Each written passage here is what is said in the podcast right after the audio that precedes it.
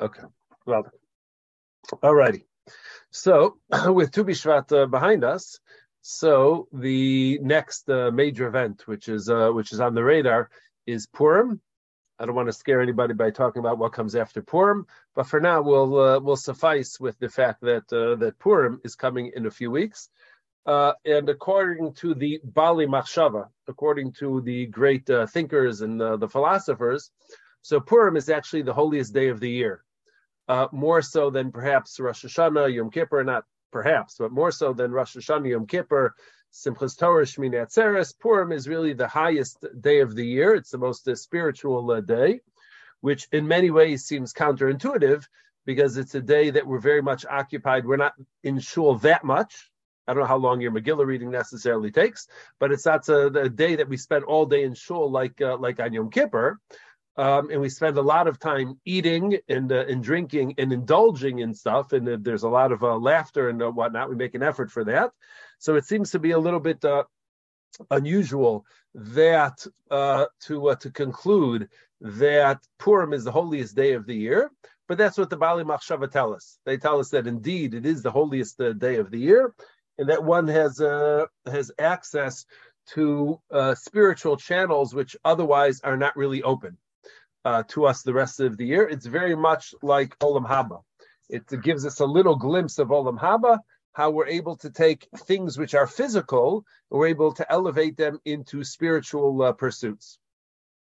So that is what uh, Purim is is about in very general terms. And there's a, a wonderful piece which I would love to be able to do one day, uh, which is really the foundation of much of Jewish thought uh, related to Purim, related to the mitzvahs of Purim and the uh, the celebration, the understanding of Purim. Uh, but the problem is, is that the uh, the the sefer which is which it's from, which is the Kedushas Levi, Reb Levi Yitzchak of Berdichev, so it's about 30 pages of very small print. So on our Tuesday night classes, unless we decide that we're going to spend a whole year going through it, we're probably going to not make, make much headway to be able to uh, to prepare in uh, you know three or four weeks uh, in advance of of uh, Purim. Uh, so uh, in the absence of doing that, we'll do another one of my favorite pieces on Purim, and this is one which comes from Rav Hutner. We've done stuff. We did a, a piece from a footnote before with regards to Hanukkah. So here we're going to do one on Purim. Here, rather than referring to them as Ma'amarim, he refers to them as Inyanim. These were things from what they say. I never learned in Chaim Berlin, but from what they say that uh, that the Rav Hutner didn't really prepare and in the midst of the celebration, in the drinking, in all of the stuff which was going on in the yeshiva, the singing and the dancing, so he would come up with ideas. And at a certain point, he would just like, I don't know, he would motion that he was ready to go ahead and speak. And then he would share an inyan. He would share this, uh, this idea. Some of them are long, some of them are short. So this first one is where Hutner focuses on what exactly is the evil of Amalek. Why is Amalek as a nation so much worse than all of the other nations? And then the flip side of that is when we're celebrating on Purim, the Vinahafachu and stuff of that sort, our, our, our, victory over Haman and, and Amalek. So, what exactly are we trying to emphasize with that? And what is the celebration uh, about? Okay, so with that introduction in place, so now we'll pull up the uh, the mimer or the Inyan, I should say. Uh, it's on the screen there in front of you. Yes, sir. Okay. So uh, Rav Hutner begins uh, as follows. He begins with a with a pasuk, which says, and again, uh, if you remember the last time we did stuff from from Rav Hutner, so part of what we did was we we read a little bit more inside, just because Rav Hutner's language is very poetic, and we like the way he turns a phrase. There's going to be one particular phrase in here which is uh, uh, very much characteristic of his poetic style, uh, which also was exciting to see. But here we say, Reshis goyim amalek v'charisa ade ovar. So this is a pasuk. I think it was said by uh, by Bilam that the first of the nations is Amalek, v'charisa, and the end for Amalek, what's going to be the final destination, I guess, for Amalek, ade ovad is utter destruction. Now, what does this mean? Seifa de hachkra. So if we work backwards in the pasuk, kachu misparish. So the way we would explain is as follows: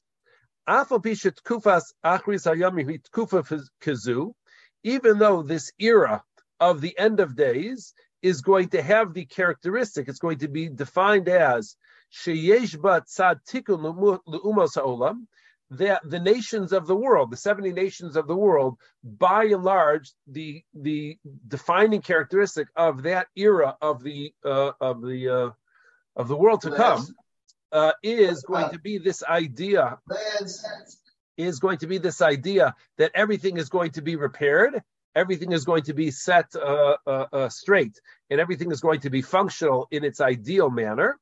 So mikol makom, nonetheless, skipping the parentheses, mikol makom amalek ein shum tikun gam kufas achris hayamin. Amalek will have no repair. It will have no place. There's no rectification for Amalek at all. They are going to have to be destroyed.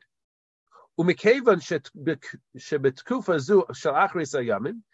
being that in this era, which we call Achris Ayamim, lo yimse shum davar everything is going to be in a state of perfection. Everything is going to be a state in a state of repair. So therefore, if Amalek could never be repaired, hare muchrachu, so it's evident, it has to emerge, that the end of days is going to be the time of destruction of Amalek. Amalek will cease to exist at that time. That's what uh, w- would emerge. And he says, this is, now, in order to understand this, we have to go back to the beginning of the Pasuk. So the beginning of the Pasuk had that phrase, Reishi's Goyim Amalek. So the fact that Amalek is going to be destroyed in the future era. We'll just call it the time of Mashiach. So that the end of the pasuk tells us. But what does that have to do with the beginning of the pasuk, which says that the be- first of the nations was Amalek? What is Amalek having to? First of all, what was Amalek the first for?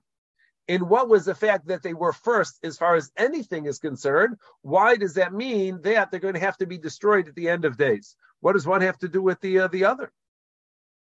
He says, in fact, and the idea is Dahainu, what we know, that there are many nations in the world which oppose Jews, which are um, uh, which are anti-Semitic, behem, and they may go ahead and do battle and fight against us. Ubisnagdus zu shehi melchemes hagoyim Yisrael, and however, in the opposition of uh, in the uh, the first one to do battle, first nation to do battle with the Jewish people, after we after we left Mitzrayim, this past week's parsha, Hare Amalek Harisha. So Amalek was the first one to come along and decide that they're going to uh, to uh, to fight against the Jewish people. So somehow the fact that Amalek was the first nation to attack the Jewish people, that is going to be the reason why in the future era, when everything is set straight, why Amalek has to cease to exist. Now the question is why? What does one have to do with the other? Some nation had to fight us first, right? If uh, there's going to be anti-Semitism in this world, and we're going to be uh, uh, attacked by all sorts of different nations over the course of our history, so some nation has to be first. What is the fact that a Amalek was first? Why does that become the cause as to why they cannot exist in this future era, and they're going to have to be uh, utterly uh, destroyed? To such a degree that we say skipping a little bit over here, that afilu bisman that even though that all of the rest of the nations of the world are going to be set straight and they will be repaired and they will then endure for with the characteristics which they will then be able to uh, use productively for this world. But nonetheless, Amalek is going to have no place, no standing whatsoever in this uh, in, in this future era. And the question is, once again, is why? That ultimately is what we're going to try and answer. But what we need to do is we're going to need to, in the Rav style, we need to address a number of different things along the way. And then once we finally get to get to that point along the way, then we'll be able to put it all together. Okay, so put aside that thought, that question for now. Why Amalek, being that they were first to attack the Jewish people, that is the reason why they cannot exist in the future era. Okay. Now, next thing says Rav Hutner, Parshas Mechias Amalek. Now we go from last week's parsha to this week's parsha, so it also works out well in terms of why we're going to start to do this piece this week. We like when things work out for us like that. So he says the parsha Mechias Amalek, this uh, section in the Torah having to do with the destruction of Amalek.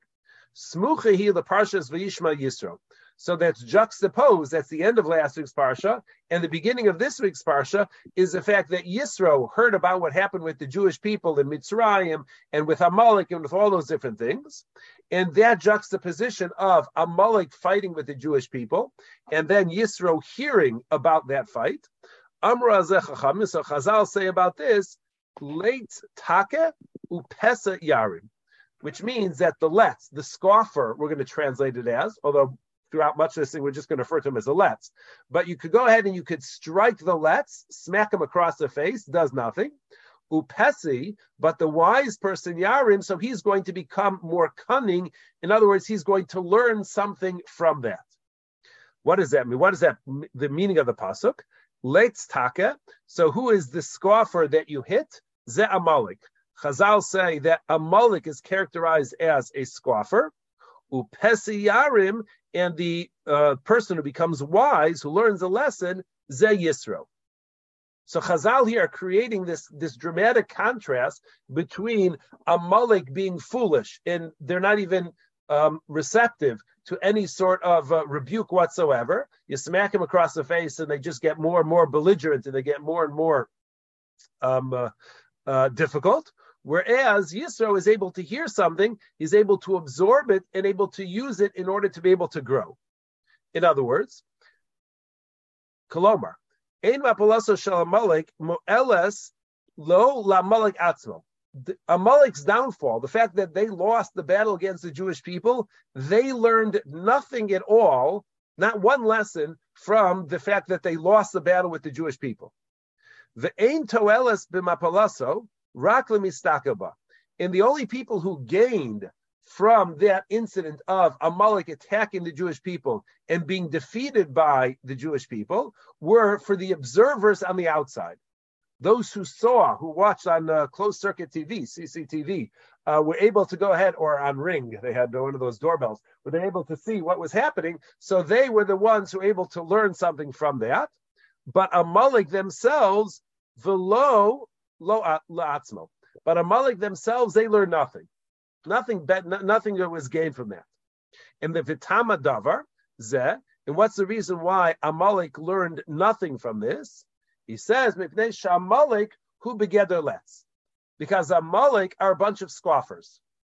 So, due to this characteristic that they scoff, which we're going to define shortly, but due to this characteristic of their existence that they scoff at, uh, at, at things. So therefore, even in their own defeat, even in the face of their own defeat, so they don't still don't learn a lesson, and they remain belligerent, and they're going to remain as difficult as ever, because he says kachi midaso shalaletz, because that is the nature of somebody who is a let, somebody who is a scoffer.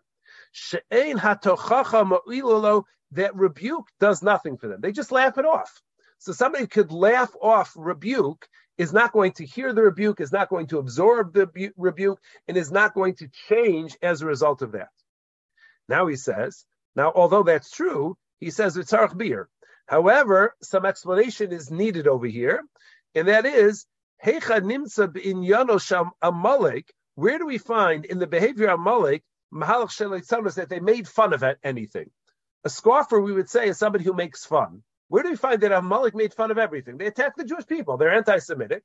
They decided that they hate the Jews so much that they're going to attack them, even though the Jews were riding high after leading, leaving Mitzrayim. So they were fools to think that they were going to be able to defeat God when, uh, or God's nation when God was clearly protecting them. So that's a foolish thing which they did. But where do we find that they're making fun of anything, or where do we find that they were scoffing at or anything? They would characterize them as a letz.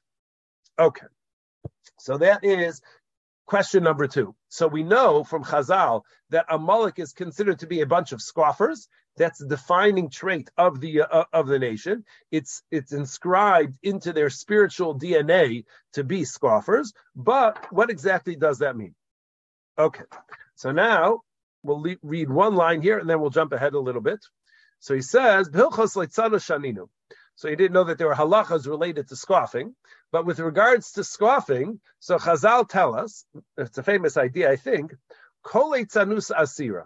So Chazal, as a general matter, Chazal were opposed to scoffing. Scoffing is a bad trait. It's not a good way to think. It's not a good way to talk. It's not good to make fun of things. It's just not. Uh, it's not. It's not healthy. It doesn't build you up uh, in any way to go ahead and to tear other things down. Chutz The one exception to that rule is Chazal permit us to make fun of avodah and this is something that's why I refer to him as Yash, Yashkepandrik or something like that. So throughout the history, when referring to Avodah Zarah and whatnot, they always use names which are Leitzanis type names, names to make fun of and to uh, to demean and to minimize the importance rather than uh, some sort of name which is going to convey uh, chashivas, which is going to convey importance. So why is it that we're allowed to go ahead and make fun of Avodah Zarah? If leitzanas, if making fun of something is bad character, so why in the context of Avodah Zarah does that suddenly become a good thing? If leitzanas is bad, it's bad. You shouldn't do it uh, no matter what. So like, like we would tell our kids, Lashon Hara is bad. Are you allowed to speak lashon hara about a non-Jew? Yeah, you may be allowed to speak to, but it's a bad, it's bad character to be speaking bad about other people. So just don't do it. There's no mitzvah to do it per se. So avoid it just because it's not going to build you up. Okay, so what is this idea of being able to make fun of avodah zara? So here, Rav Hutner, the, the, uh, in shul, I've mentioned this uh, a number of times. This is one of my uh, favorite uh, thoughts, and I get now I get to see where I get it from. But says uh, Rav, Rav Hutner, Hamafteach le'inyan zeh nimtzu b'dvarav Yonah. So he says, if you want to find the key to this, you want to understand what's really going on, you have to explore the words of Rabbeinu Yonah on the pasuk, and we're just going to take the end of the pasuk, which says v'ish lefi mahalalo. So that literally translates as a man according to according to his praise. We're going to keep it generic, and even though I hate pronouns, we're going to keep it uh, vague like that. A man according to his praise. Now, what we don't know from the pasuk is who is his, his praise, but who, who, which his are we referring to? So says Rav Hutner, the lechora perashakasov. Seemingly, what the pasuk means is the ish nigar mitoch ofen hahilo adam halin oso if you want to know about this, what we do when we we call about shidduchim or whatever, you call about uh, you know a potential business partner or a pe- potential employee, you go ahead and you call your re- you call references, and you say, what could you tell me about so and so? And then they go ahead and they describe so and so. He's a good person. He's not a good person. Very caring, not very caring. Responsible, not very responsible. So pashtus of the pasuk, the simple understanding of the pasuk is: if you want to know about the character of a person, ask people who know them and see how they describe that person. So the way they describe that person, that's going to give you insight into who that person is. That would seem to be the pashat pshat, the simple meaning of that pasuk. But he says, "V'lazeh Rabbeinu lahotzim However, Rabbeinu Yonah, one of the Rishonim, he comes along and says that's not the pshat in the pasuk. That may be true on some level, but that's not what that's not the his that we are referring to. That when the pasuk says a man according to his praise means. If you want to know about the character of a person, ask that person to praise somebody else. You know, you guys, uh, you from Shul know that I'm big into heroes, and the reason why I'm big into heroes, it does it really doesn't matter to me at all who your hero is. You could do this next time you're networking with people or next time you're at some cocktail party and you're really bored. But you go around, ask people, who's your hero? And it, you don't have to remember who their hero is at all because it doesn't make a difference who their hero is. But when they give you a name of who their hero is, then you ask the follow up question why is that person your hero? What is it about that person that you look up to? Because that says something about that person.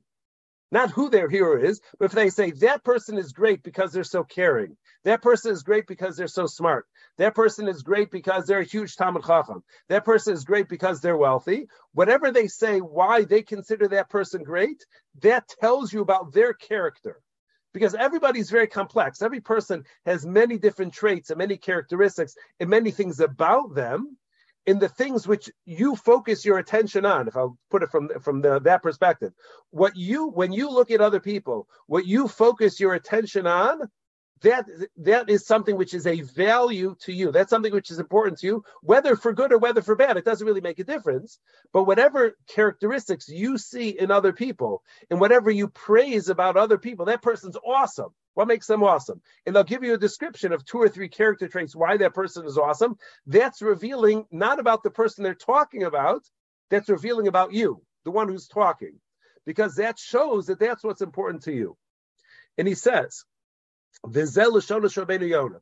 And Rabbeinu Yonah explains, Imhu mishabech, if you have a person who, who praises Hamaisim Tovim v'chacham v'tzadikim, somebody says, my heroes are tzadikim. I love tzaddikim. I love Talmid Chachamim. I love Gedolim, and I love those people who are great people. Because I, because they, they, you don't have to explain much more than them. But I love tzaddikim where they tell stories about them, about how creative they are in helping other people. Teda ubachanta. So that tells you the person who's talking, who says, "I love tzaddikim," kiish tofu. So you know that at the core, the person who's talking, who says, "I love tzaddikim," that person at his core is a good person. Vishara shatzedek nimsa gomer. And that person, the root of that person, not necessarily the behavior, as he's going to explain in a moment, but that person at their core is a good person with good values. So that is v'mitachin sheyesh biyada avonos nistar, and such a person who praises tzaddikim, even if it happens to be that that person sins, and who of us doesn't sin, I don't need a show, a show of hands, but uh, even amongst those of us who sin, nonetheless, we're still going to say that at their core, they're really a good person because when they talk about other people, what they see in other people are the good things about them, the righteous acts which they do, and the positive things which they do, that reveals what's a value to them. But such a person, even if he sins, he's somebody who loves righteousness, and that's something which is important to him. That's what it means. Ish mahalulo. What you praise about other people, what you find to be valuable and and uh, a, a, trait which you should extol and you would elaborate on, and that you would you're fond of and you're jealous of, that says something about you. But on the other hand, megunim. If somebody goes out and praises bad behavior, or mahalo or they talk nicely about somebody who's a rasha, so that tells you who Harasha Gomer. So such a person is going to be a Rasha, even if they happen to be doing good things right now. But if they admire, let's use that term, if what you admire about other people tells us about you. So if you find somebody who admires bad things, they like whatever it happens uh, to be that they admire about, uh, you know, somebody who doesn't care about, uh, you know, is anti-society, or somebody who doesn't care about great people, talks back to people, has a lot of chutzpah, or whatever. So even if you have such a person who is who, who may be learning and doing mitzvahs, as he's going to say, nonetheless, if at their core they praise people who are bad, so that tells us that their core is also their their root is also is also bad. And now he says, uh, put, putting it in a different way, he says, "Im anu, uh, im anu baim lahamid lemivchan." Let's say we wanted to develop a test, as afyav shal adam about the nature of a person, ikar hasha'elehi. So you want to know, you want to find out about the nature of any particular person. The one question which you would need to ask is, Shnuas his shalo lehechanu nota. When it comes to submission, but not submission in, in a bad way, but in terms of admiration. I'm going to translate it as admiration. So if you want to know about the core, the essence of a person, look, figure out what they admire. When you can figure out what a person admires, so then you know what is a value to them, and that's where their mind is going to be is going to be focused. The tnuas uh, uh, his batlu shala adam, because the the ability to admire something Novas hakaras.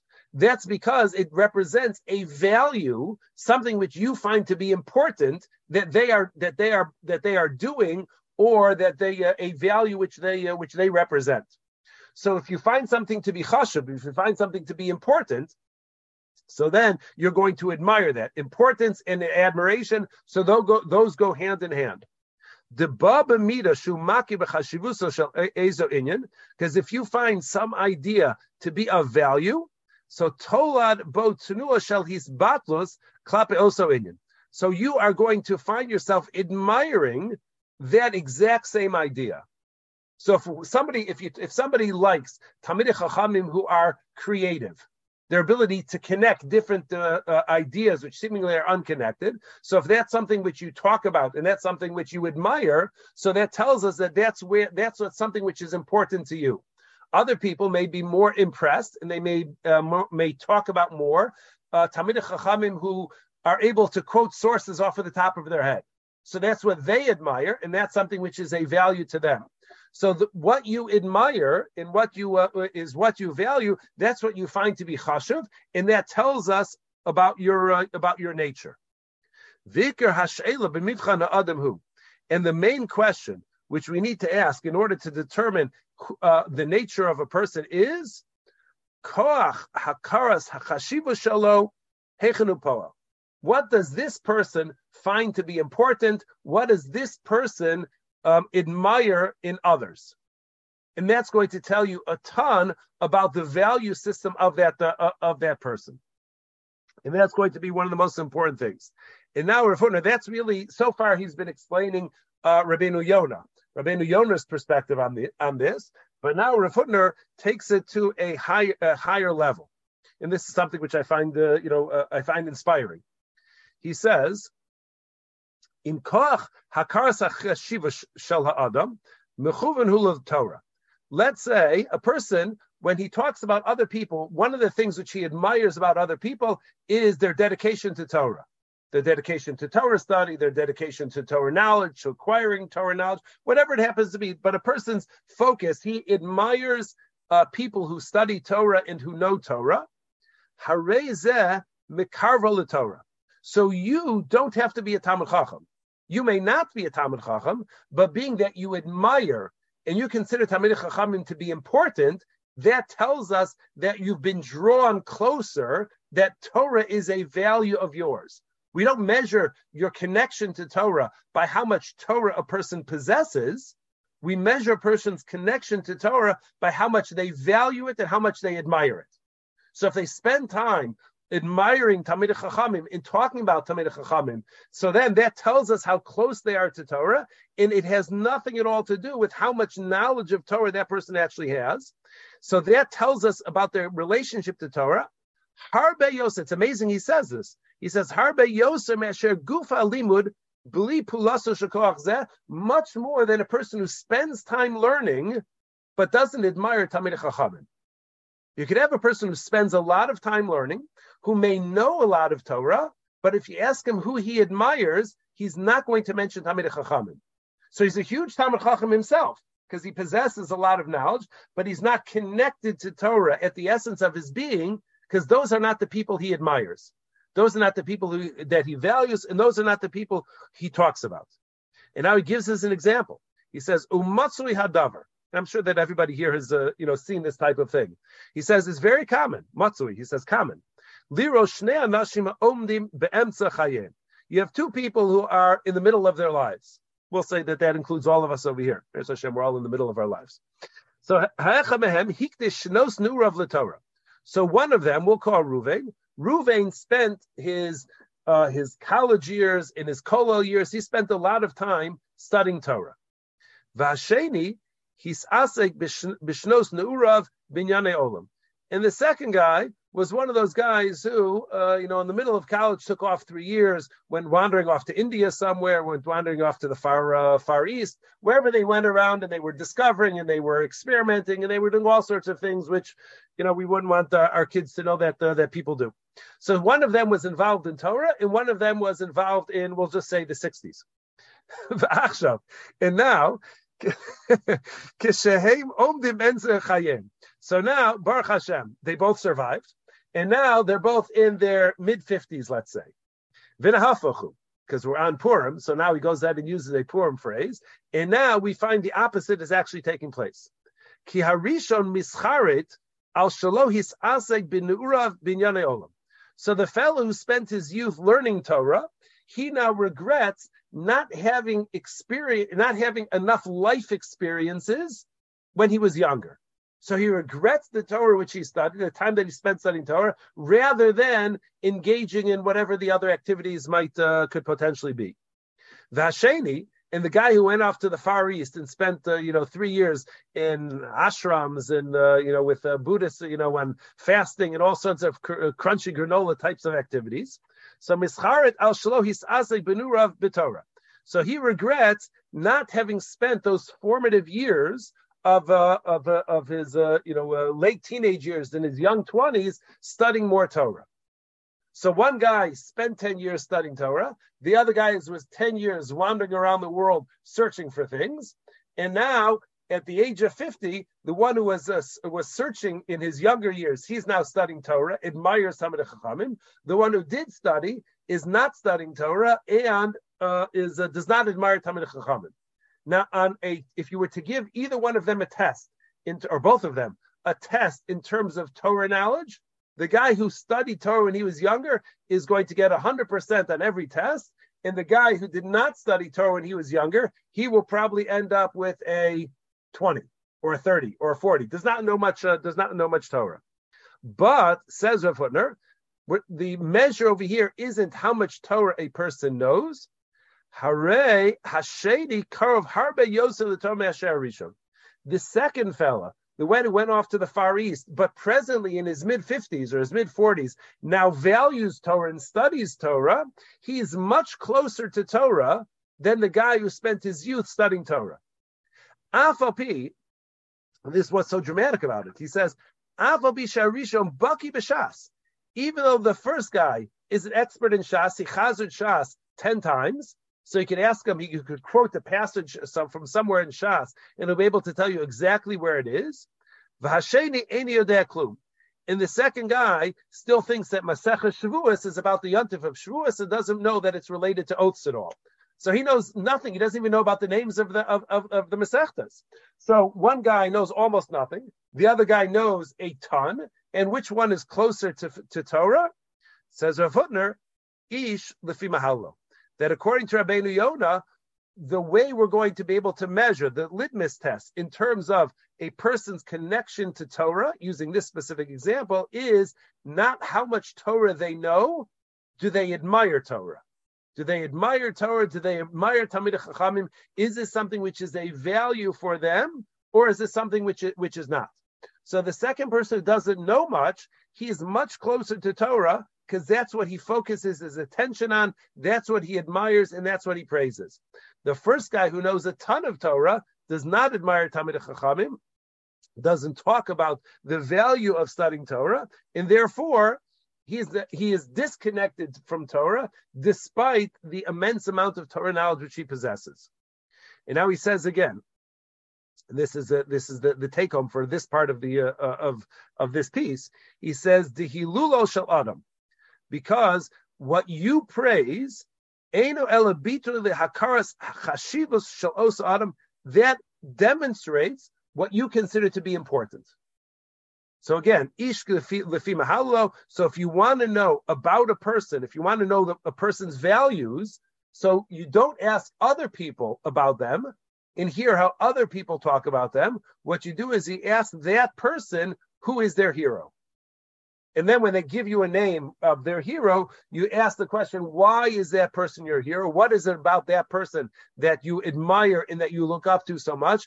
And that is going to become a mirror. That's where they open the gate and they allow you in to find out that they won't know what you're referring that what, what information you're trying to gather over here. But that's a way to gain insight into the values of the person that you're speaking to.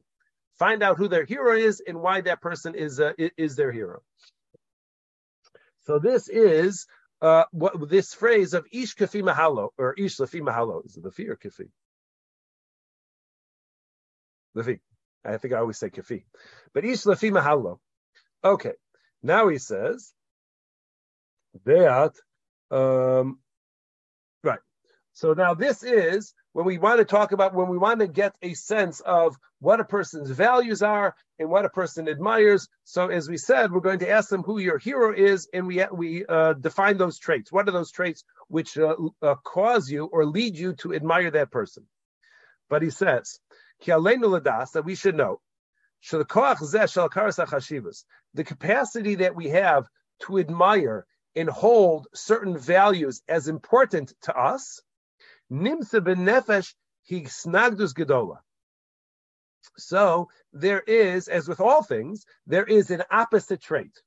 So on the one hand, in the positive sense, we have the trait where we talk about what you praise is something which you hold uh, dear, something that you hold to be valuable, and something which you admire. But then there's an opposite trait, and that is there's also the tendency that people have, and Rav Hutner describes it as a strong tendency to go ahead and a uh, lezilzul, that is to undercut, to disparage, to make fun of, to undermine the importance of things, to be dismissive of things. Let's say like that. That's zilzul. Lumas koach hakaras that on the opposite end of the spectrum, from what we admire. Nimtzu benefesh mahalach chashivas. There's also the idea that there's the anti-authority in us or the anti-society in, in, us that I don't want to hold other values. I don't want to hold something as being chashuv because if something is chashuv, something is important, so that means I, in a sense, have to submit to it or I have to lower myself to that value, and I don't want to be controlled by anything else. So if I feel that something is trying to control me, the way that I could counter that in my head is I could just make fun of it. And if I make fun of it, so why would I go ahead and submit myself? Why would I allow this thing, which is so foolish and so silly and so whatever it is, why would I allow that to go ahead and dictate how I should behave or what I should do? Because this something is it's silly. And we don't submit to something which is silly. We don't assign importance to things which are silly. Bizilusa nechale. That's a phrase which Chazal use with regards to a slave, that they prefer a life of without any restrictions and without values and without morals whatsoever. Shmo And if you want to know, if you want to know the name of this tendency that people have, some people have it stronger, some people have it the less, but the tendency that people have to disparage and undermine and make fun of and to uh, to disregard Hamitparetz bechazka, which sometimes expresses itself very strongly, lafkias asmi yada shel chashivos, to undermine and to not have to be subjected to something which is chashuv, and therefore I have to listen to, I have to subject myself to, we call that leitzanas. I've imagine everybody has heard that term leitzanas. Leitzanas is, as we said, that's to scoff, to make fun, to disparage, to undermine, to consider to be uh, to be silly and to make fun of things. So he says, Midas. If you want to go ahead and we want to define, we want to put parameters around around this trait, which we call leitzanas. So what exactly is that? uh, when you find it at the root of your uh, of, a person's soul, in Yanahu, the idea is limtzo es apirza b'chol binyan shachashivas. What you're looking for is a weakness in anything which is important. Any system which is important, any person which is important, any law which is important, anything which is important. And rather than looking to admire that idea, that concept, that person, that whatever it is, a letz is always going to look for the weakness in that, and they're going to try and exploit the weakness, because by exploiting the weakness, the hope is Almanas listor eskol habinyan, in order to dismantle, to destroy the entire structure. So as if you could put one one well placed piece of dynamite is able to take this entire building and cause it to collapse upon itself. So that's what Leitzanis could do. You could have a person who is uh, who is saying something which is very important. You could have somebody who's saying something which is a, which uh, needs to be heard, and it's something which uh, people may be very attentive to, and one guy in the crowd or one girl in the crowd goes ahead and makes a joke. They make fun of the speaker or something. And then as soon as everybody starts laughing, all the entire important message which was being conveyed, suddenly it's all lost. One joke is enough to undermine. You could have a 45 minute drasha, which has been gevaldig and it was inspiring, and people were motivated and people were committed to change, and all sorts of good things were going on. And then one guy in the back of the room goes out and one makes one leitzanas remark, and suddenly the whole drasha is now lost. You've lost because everybody's lost chashivas for that. Every, you just have to make fun of that person, the way they talk, the way they look, the way they something. And as soon as that one expression of Leitzanas comes out, the whole structure, the whole thing, which had been going on, which was so valuable and so important, suddenly it's all lost. Mitocha shel by exploiting that particular breach.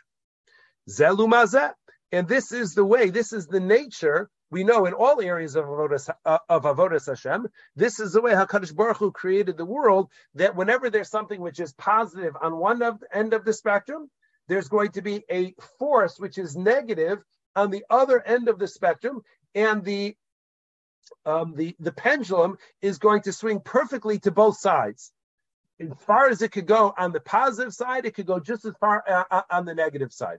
So, as important as it, as it is to have admiration and to assign chashivas, to assign importance to things which are valuable, in things which should be extolled, in important values and morals. So, on the other end of that, Leitzanis could break all of that down in an instant. That's the power of Leitzanis. He says, Shifaso. Now he says, this is a one of the uh, the lines, he says, "Shifasho shakoach Now we contrast them. He says the yearning, the desire of those who seek to praise, he laharbos chashivas bolam. The reason why you praise your heroes and the reason why you praise particular values and morals and stuff like that, the reason you do that is because you're trying to increase the importance of that in the world. If you like something a lot and you're telling everybody about it, you say, "Oh, there's this great Daf Yomi share. You should really listen to it," or "There's a great whatever is going on, and you should uh, you should participate." So what you're trying to say is, I find something chashuv in the world, I find something important in the world, and I would like to spread the message of importance, and therefore I'm going to go ahead. I'm going to share it with others because that's a way of increasing the level of importance which would be there. But on the other hand, lumaso the opposite end, uh, end of that spectrum is shifaso shakach So what's the goal of the letz? What's the goal of the scoffer, the one who makes fun? He laharbos zilzabolam. That is to increase the opposite of importance. That's to increase lack of importance. That's to increase the uh, disparaging. That's increase um, uh, a, a, a, a sense of uh, unimportance in the world, so, so a sense of things which are mundane. And therefore, he says that the, the idea of ish mahalo, so that that pasuk in Mishlei, according to Rabbeinu Yonah, when we say ish mahalo, that a person is defined by who he praises, he now being the person who's praising. So there's actually two parts to that question and this is uh, a, the rest of the paragraph we're not going to read, but he says that there's two parts to this question, and they are number one, is the person a mahalel or is this person a letz? Is this a person who's trying to increase important things in this world, or is this a person who's trying to dismantle and demolish things which are important in this world, and they're trying to decrease the number of things which are chashav in this world? And then, in the event that the person finds value in things, is the thing that he finds value in something which we also want to pursue? It's Torah, it's mitzvahs, it's it's tefillah, it's things of that sort, things which are ruchni, things which are spiritual. Or does a person find chashuv, cars, houses, jets, vacations, things of, of that sort. Because even a person who goes out and, admires other things, so they made the, you know, whoever it is made a fortune on the lifestyles of the rich and famous. Right? How do you make a fortune on the lifestyles of the rich and famous? Because for some people, seeing fancy houses and fancy cars and fancy airplanes and fancy yachts, so that's something which they admire. That's something which they find to be chashuv. So they're on the Mahalel side, they're on the praise side in terms of looking things which are chashuv, they're just misplaced chashivas. Where they assign importance, what they find to be important is a little bit misplaced, but at least it stems from values which they have. as opposed to the letz. The letz has no values. The entire purpose of the letz is to undermine everything which has value and to demolish it and to uh, suck out all of the air and to be able to just make it so that it's nothing which is even worth looking at because it's something which uh, which doesn't have any value and doesn't have any importance whatsoever. So it's a two part question: Does a person praise or does a person disparage?